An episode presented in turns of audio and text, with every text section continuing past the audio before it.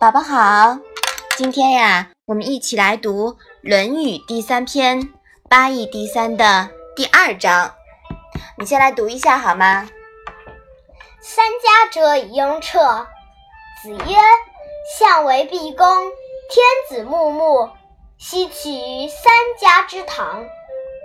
妈妈，三家是什么意思啊？三家呀，是鲁国当政的三家。他们是孟孙氏、叔孙氏和前面第一章提到的季孙氏，他们呀都是鲁桓公的后代，又称为三桓。妈妈，雍是《诗经》的意思吗？哦，雍啊，它其实是《诗经·周颂》里面的一篇。古代天子祭宗庙完毕，撤去祭品的时候呢。就会唱这首诗。这一章里面呀，引用了《雍》这一篇里面的一句话：“相为毕恭，天子穆穆。”妈妈，堂是什么东西啊？堂啊，是接客祭祖的地方。这一章是什么意思啊？孟孙氏、叔孙氏、季孙氏。三家在祭祖完毕、撤去祭品时，也命乐工唱《雍》这篇诗。孔子说：“祝祭的是诸侯，天子严肃敬穆的在那里主祭。这样的礼制，怎么能用在你三家的庙堂里呢？”本章与前章。都是谈鲁国当政者违礼的事件。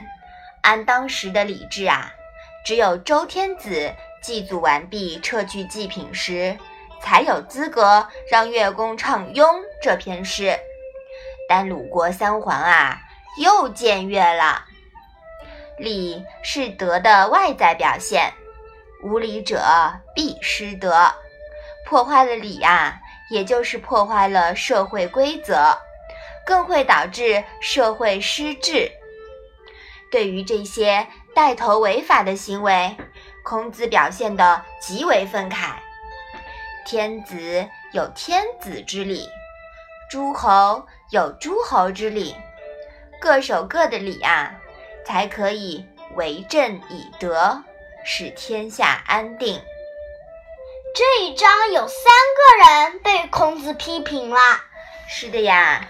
所以说呀，做任何事情啊，都不能违背了礼呀、法呀这些东西，你说是吧？啊，好，来，我们一起把这一章再复习一下吧。三家者以雍彻。子曰：“相为毕公，天子穆穆，奚取于三家之堂？”嗯，我们今天的《论语》小问问呀。就到这里吧，谢谢妈妈。